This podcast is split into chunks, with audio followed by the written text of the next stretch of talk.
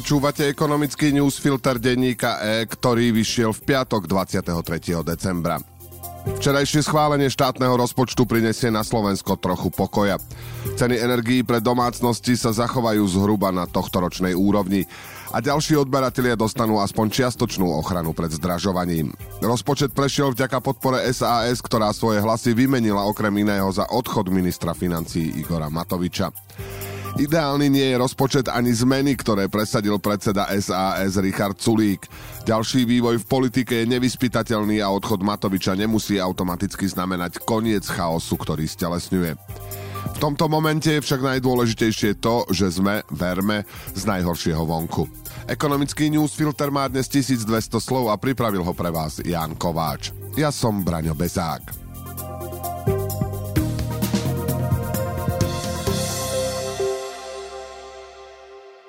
Vládna koalícia, respektíve jej pozostatky, sa včera na pár hodín spojili dohromady, aby schválili štátny rozpočet. Podporilo ho deväťdesiattri zo stotridsaťšesť prítomných poslancov. Primárne z Oľano, Sme rodina, Za ľudí a es a es. Schválený rozpočet má niekoľko špecifík. Mimoriadne vysoký šesť celá štyri percentný deficit. Zhruba trojmiliardové dotácie na tlmenie rastu cien energií. Výrazne vyššie príspevky pre rodiny, cez daňový bonus a prídavky na deti, aj platy učiteľov a zdravotníkov. Neistota do posledného momentu a chaos pri príjmaní súvisiacich daňových zákonov. Dôležitým a prekvapujúcim momentom bolo získanie podpory es a es, ktorá si vybojovala viacero ústupkov v daňovej oblasti. es a es, ktorej sa v poslednom čase prepadli volebné preferencie, prestala trvať na znížení deficitu. Súhlasila so zvýšením niektorých daní a naopak presadila viaceré zmeny, ktoré majú nepriaznivý vplyv na štátnu kasu. Napríklad trvalé zníženie dé pé há pre gastro a športoviská na desať percent alebo zrušenie koncesionárskych poplatkov.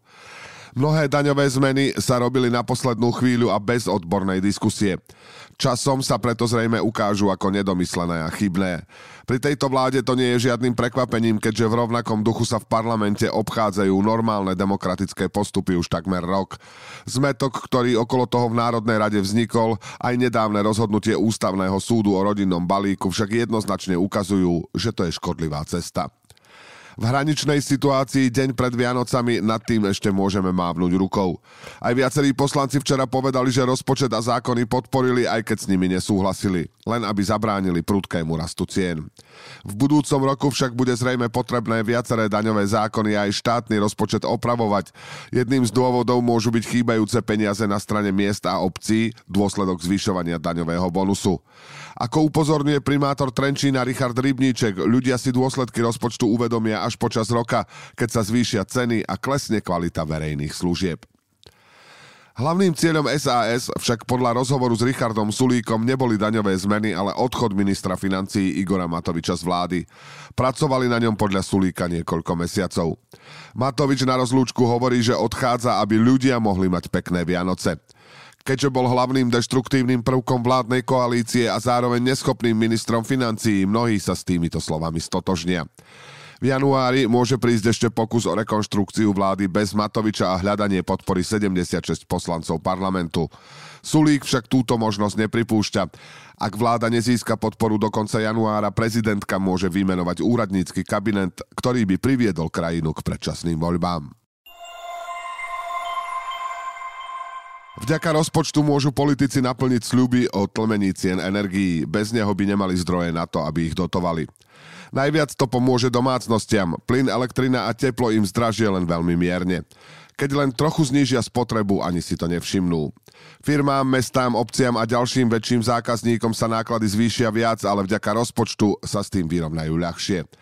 Vláda im teraz bude môcť pomôcť v prvom kvartáli kompenzovať časť zvýšených nákladov. V praxi to bude znamenať, že na elektrínu aj s poplatkami vynaložia možno dvojnásobok predkrízových cien, ale nie troj ani štvornásobok. Všetká energia, ktorá sa na Slovensku budúci rok spáli, však bude mimoriadne drahá. Ako predvčerom pripomenul minister hospodárstva v demisii Karel Hirmán, zaplatíme ju cez pomoc od štátu z našich daní.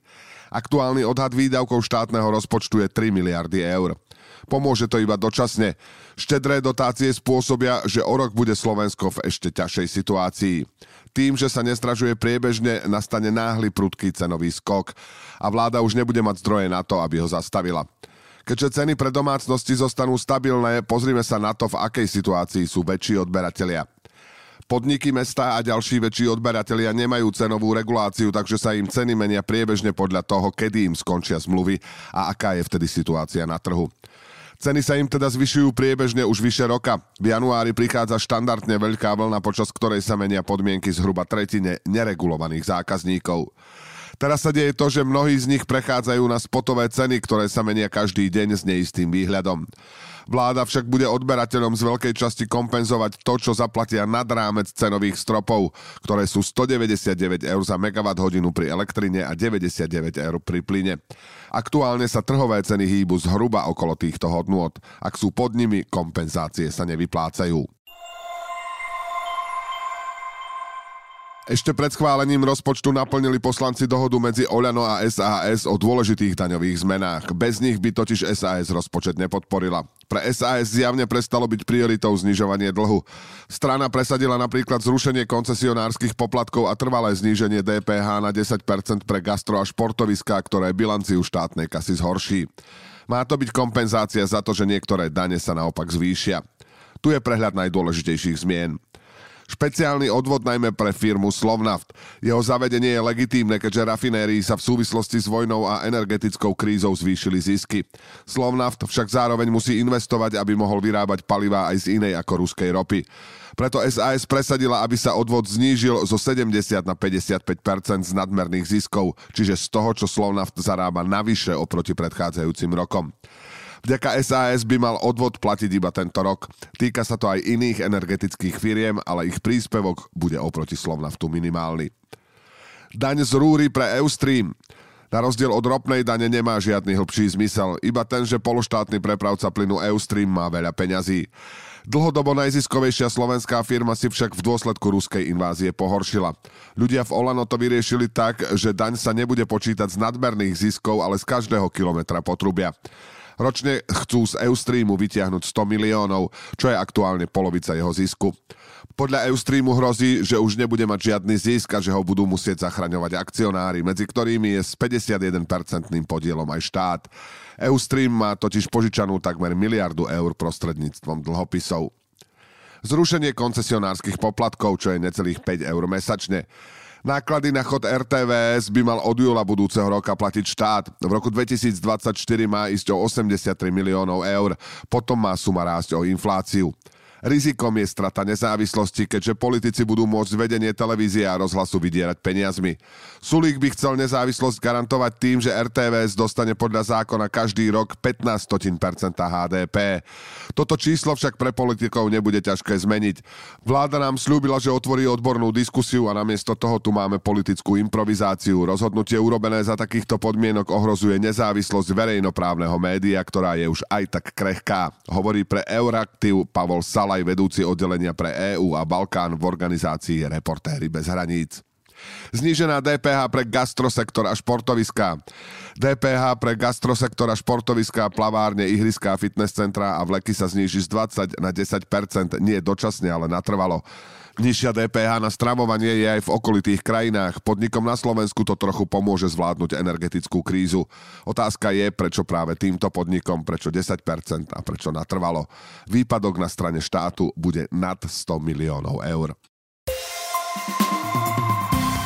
Ekonomický newsfilter dnes pre vás pripravil Jan Kováč. Do počutia zajtra.